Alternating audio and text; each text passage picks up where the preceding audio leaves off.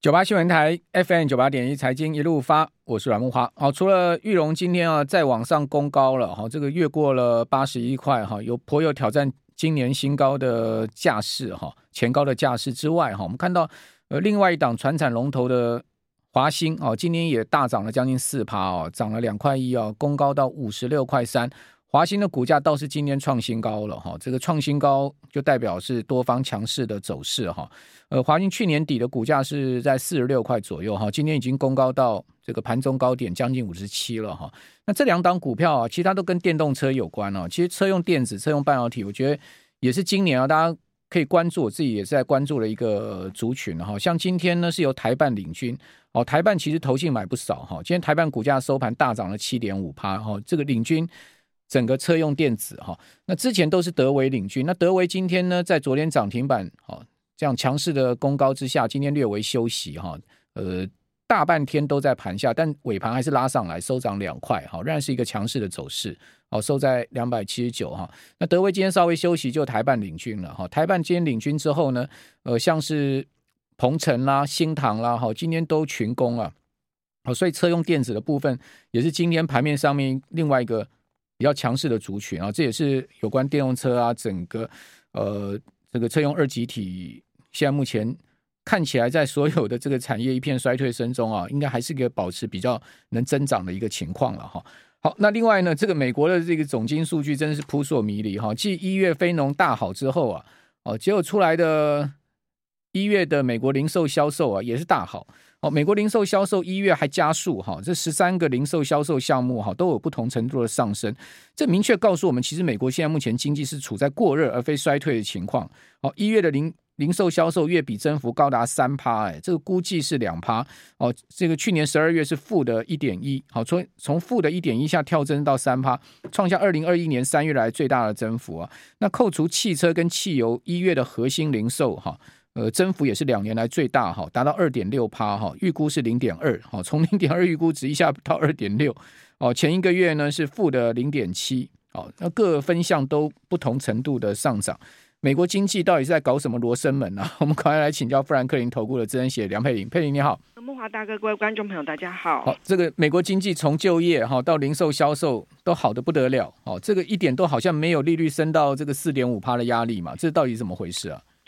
对。其实从呃，不论是就整个数据面来看的话，其实美国经济真的是充分的展现韧性哦。那如果就整个刚木华大哥提到的最新出来的零售销售数据呢，其实如果就月增是成长三个 percent，那如果扣除掉像是汽油啦那些的话，其实也成长了二点六个 percent，都是将近两年来最大的增幅。那如果就年增率整体来看的话，也是成长了六点四个 percent。那我仔细去看了一下它的分项哦，其实这个整个。成成长力道其实算是蛮蛮广泛的，那其中当然最强的就是在于汽车跟呃机车相关的一个零组件。月增有成长了，就是五点九个 percent。那其他的像是另外一个，就是在于餐厅啦，或者是酒吧的部分，成长也有七点二。但是其他的，就像先前可能因为大家都宅在家，其实表现比较好的，像是一些房地产啦，或者是家具等等，甚至在电器的部分，这个月也都出现了有三到四个 percent 的一个成长。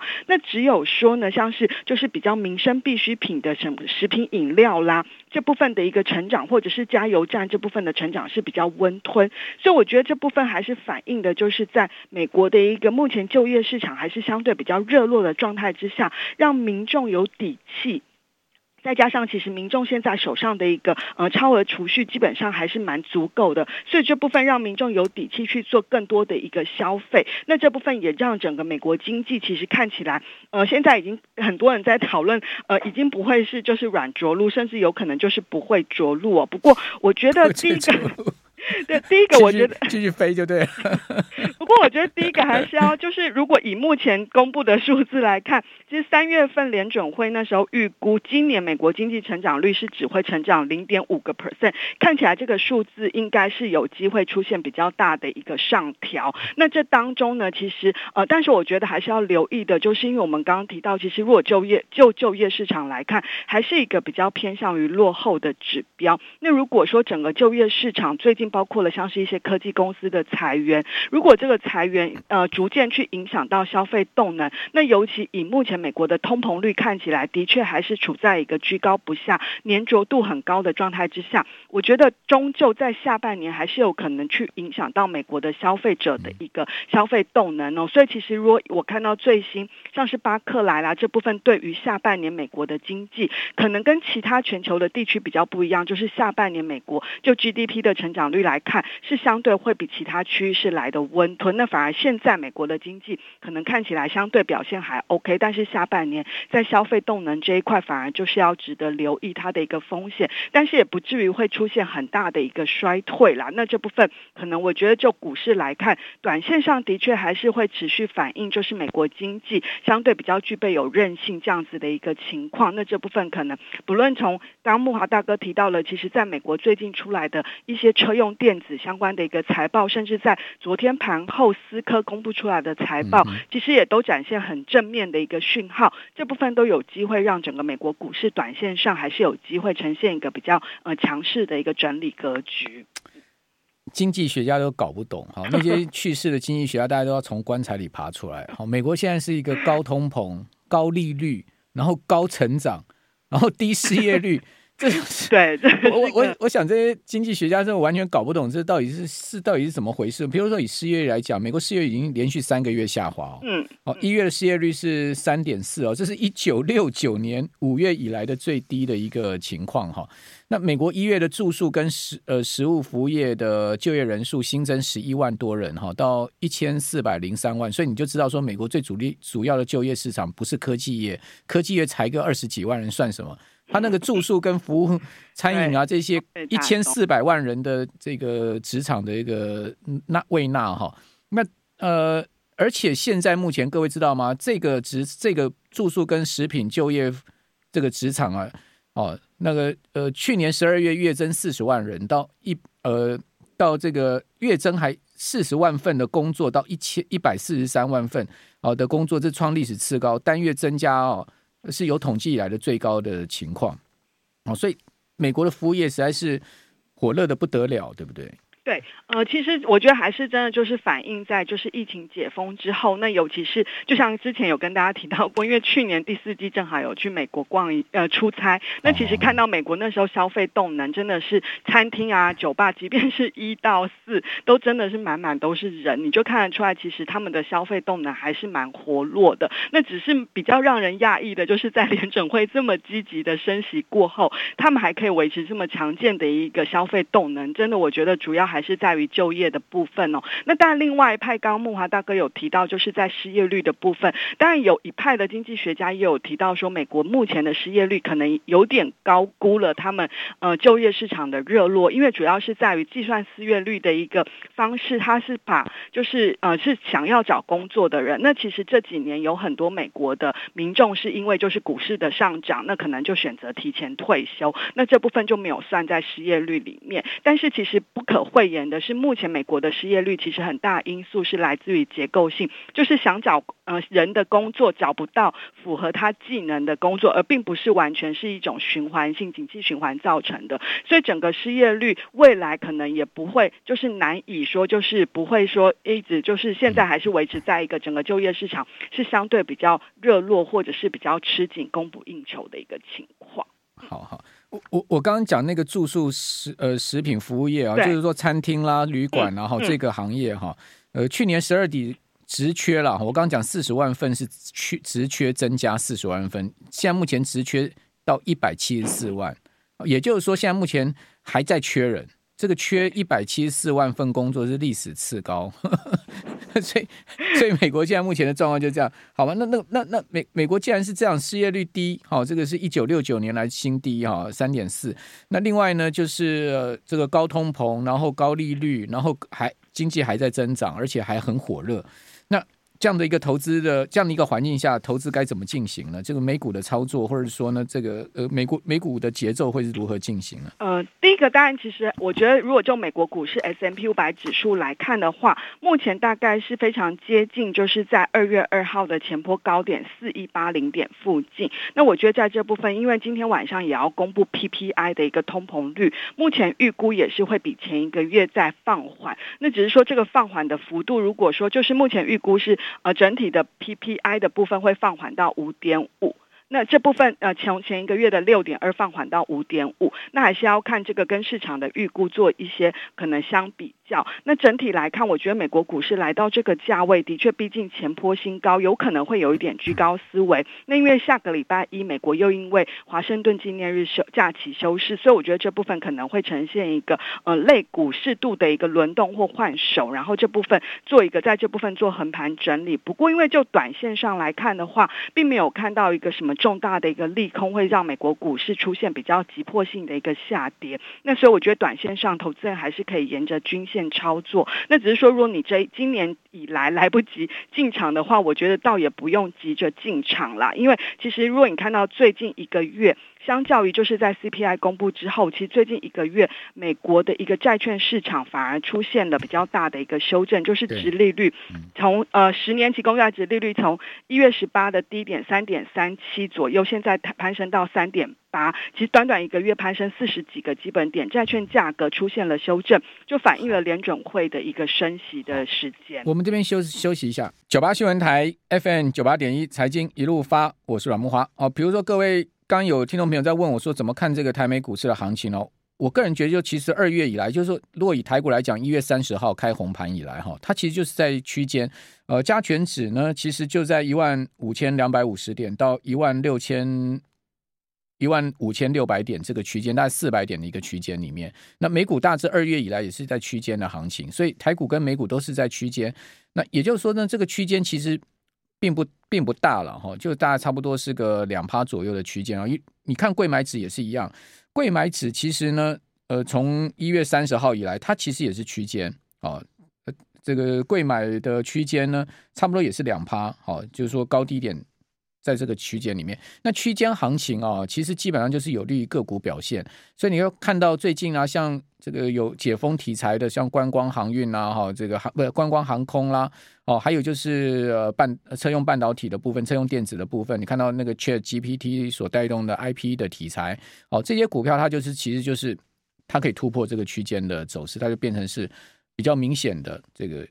多方族群哈。那台积电啊这些东西就是全指股，大概就在一个区间内，好。我我的看法是这样，那那你说那是行情什么时候改变？如果说它不改变，它就还还是在区间，还是个股强势族群表现。如果说它出现了明显突破性的趋势的上涨或者下跌，那个那个行情就要出现转变了嘛。比如说像凯基，我等下会跟各位讲说，凯基其实昨天就发了报告嘛，他其实市井这一波台股是无稽之谈，他认为说二月底之前恐怕就要结束行情。这等一下我们下一段再跟听有没有报告。那回到刚刚。我们继续来请教富兰克林的梁佩玲资深协理啊，谈到的是债市，债市其实，在这一波啊，跟股市不一样，股市其实是区间，但债市在走空哦。哦，刚刚佩玲也要讲，从三点四十年再升了这个到三点八，升了四十个基点，这其实升了很很不少哈。那两年期在快感感觉好像殖率快突破去年的高点了。那事实上。已经突破五趴的有美国六个六个月期的国库券的殖率已经突破了哈，所以这边就要请教，那债市是真的要走一波大空吗？还是说它也是区间呢？呃，基本上我们觉得它也是，如果就债券市场来看的话，它是提前去反映了，就是在美国联准会因为整个通膨或者是美国经济具备有韧性的状态之下，联准会以目前市场的预估是这一波的升息有可能就是会持续比原先预期，大家原本预期的可能到三月。那目前若以联邦利率期货来看的话，是预估三月份会。跟五月份都会再升息，那六月份会暂停，七月份会再升一码，然后九月份再暂停。所以其实若以这一波的循环高点会升到五点二五到五点五个 percent，那因为甚至有一些官员有提到更鹰派，甚至有一些券商有提到更鹰派，就是如果说通膨再下不来的话，有可能又往上移到五到六个 percent 这个区间。那当然目前市场还是以就是五到五点。五个 percent 这个区间是一个基本情境。那如果是这样的话呢，其实对债券市场就是提前反映这样子的一个状况。那股票市场我觉得比较特别的就是，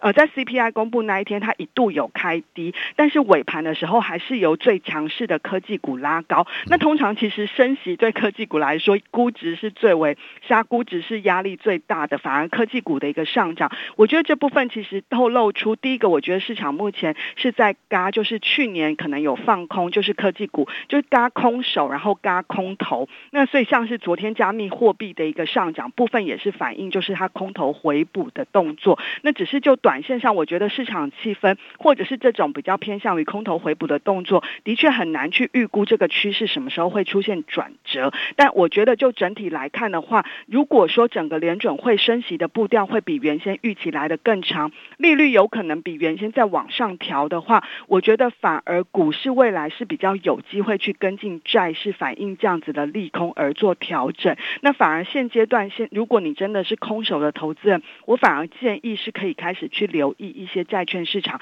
在这一波已经提前反映利空之后的一个呃进场布局的一些机会。就是。最近因为债市跌跌下来了嘛，所以所以可以买债了嘛。对，反而股票的部分，我觉得还没有去充分反映联准会可能升息循环会拉得更长这样子的一个利空。其实股市轧空，刚佩你讲，刚好你去看特斯拉什么时候结束涨势？特斯拉今年低点是一百零一块美金啊，对，现在已经涨到 两百一十四了，涨的它已经 double 了，它股价已经 double，所以马斯克伊隆马斯克又要变成全世界首富了，他又活回来了哈。那最近他又讲说，那个 Starlink 他要限制那个俄军使呃乌军使用，不要用在无人机上面，以免引发什么第三次世界大战。然后呃，最近他又讲说什么 AI 要限制了，不然小心这个 AI。出现大问题了，等等。最近他的言论又没有办法影响到这个特斯拉的股价了哈。那但问题说涨到两百一十四又怎么样？你看他去年的高点多少？他去年的高点在三百多块，三百八十几耶。嗯，对不对？他最对 对对。那前一年的高点在四百多，所以是他还差四百多。那个四一四那个大概是二零二一年第四季股价还差一半呢。对，所以的确，如果说呃，当然一百多块如果有进场的投资人，当然就是非常的呃，对对。但是但是如果说你去年进场到现在，嗯、现在可能还是只是可能负报酬的一个状况。呃，缩小而已，所以我们其实还是强调，就是如果以刚木华大哥提到，其实若以今年券商对整体美股史坦普百指数的预估，大概它的高点价位是落在四千到四千二，所以其实这个我们现在所在的位置是比较偏向于这种区间的上缘。那当然，后续如果说整体的美国经济情境跟我们原本预估的路径又出现比较大的一个就是调整，就像刚刚提到的，哎，说不定美国经济真的就一路好下去的话，可能。这个股市的一个价位是有机会再往上调，但是如果以目前我们觉得整体的经济还是会有机会受到高利率跟高通膨的影响而放缓的话，反而现阶段如果就美国股市的操作，应该是相对比较站在一个比较谨慎的一个部分。那就就类股轮动来看，我觉得美股目前状况还算是健康，因为如果有单一天科技股出现修正，看到有一些价值股像是能源啦，甚至像就是去年涨比较多，今年在休息。的像是公用事业啦，或者是民生消费跟医疗这部分，就会有适度的表态。所以我觉得就类股轮动，目前还算是健康，只是有一个比较呃负比比较要值得的留意的风险，就是慕驊大哥提到了，就是。呃，除了轧空之外，有部分就是那种很投机性的，像民营股票啦这种，其实最近的一个表现又成常常成为盘面上比较火热的一个焦点。那这部分通常都不利于整体股市是呈现一个比较健康性的一个发展。嗯，好，那回到你刚刚讲债市的部分的话，嗯、那债市投资人现在目前可以怎么切入呢？诶，第一个当然，其实我们现阶段是建议，因为如果其实，在去年的上涨之后，像是很多债券的殖利率，像已呃，就是已经就是殖利率都已经拉高了一倍，可能原本像是呃非投资等级债是从四五趴，可能就提高到了八九趴，其实这个收益率是非常的诱人。那即便投资级债目前大概也是有将近五点三个 percent 的一个殖利率水准，所以现阶段基本上，因为以刚我们提到的整体的一个循环，景气循环还是比较偏向于放。放缓的状态，我们建议是优先以高评级的，像是投资等级债这部分是一个布局的选择。那第二个就是因为联准会这一波的升息速度跟这个时间可就升息的时间可能会拉得比较长，那所以这部分我们不建议去做太长天期的债券，可能大概就是以三到五年左右的一个存续期间，中天期的一个存续期间是一个就是目前在债券市场的布局。那优先现阶段还是以较偏向于高评级的，像是投资等级债或者是有一些复合债的部分。那如果说你想要留意，可能像是有一些新市场债市的一个布局机会的话，倒是也可以，就是比较适合积极型的投资人来做留意啦。因为毕竟如果说联准会的紧缩环境比预期拉得更久的话，可能对有一些新兴国家的货币啦，呃，这部分还是会有一些波动比较大的一个状况。但就整体来看的话，整体的债券市场，我们觉得机会都比去年来的很多，投资人就可以多很多。那我觉得投资人就可以依照自己的风险属性，在投资组合当中选择比较适合的一个债券的一个产品。好，那美股的部分，最近那个像。呃，软体及服务相关类股又大涨，对不对？对，对那，那种都没赚钱的公司，哈，就去年跌最凶的，今年都涨最多。呃，这这些股票上涨，是不是意味也是这种投机的气氛比较浓厚呢？还是说他们真的成长动能又恢复了呢？呃，我觉得其实第一个，我觉得还是比较偏向于投机的气氛是比较浓厚啦。因为其实就软体服务类股来看的话，其实我们还是比较看好是有实质基本面支撑。那就像刚我刚刚提到了，就是在盘后思科的一个财报，虽然思科是在做网通的一个部分，就是网络相关的一个设备，但是其实他提到的是说，他呃在现在的客户虽然说面临景气的不确定性，但是没有客户去提到要削减资本支出。那也提到，因为在这样的环境，反而他们都加。要做数位转型，所以我觉得这也是为什么软体跟服务产业，我觉得如果有获利支撑的话，现阶段还是我们非常看好的一个方向。好，非常谢谢梁佩玲，我们休息一下，等下回来。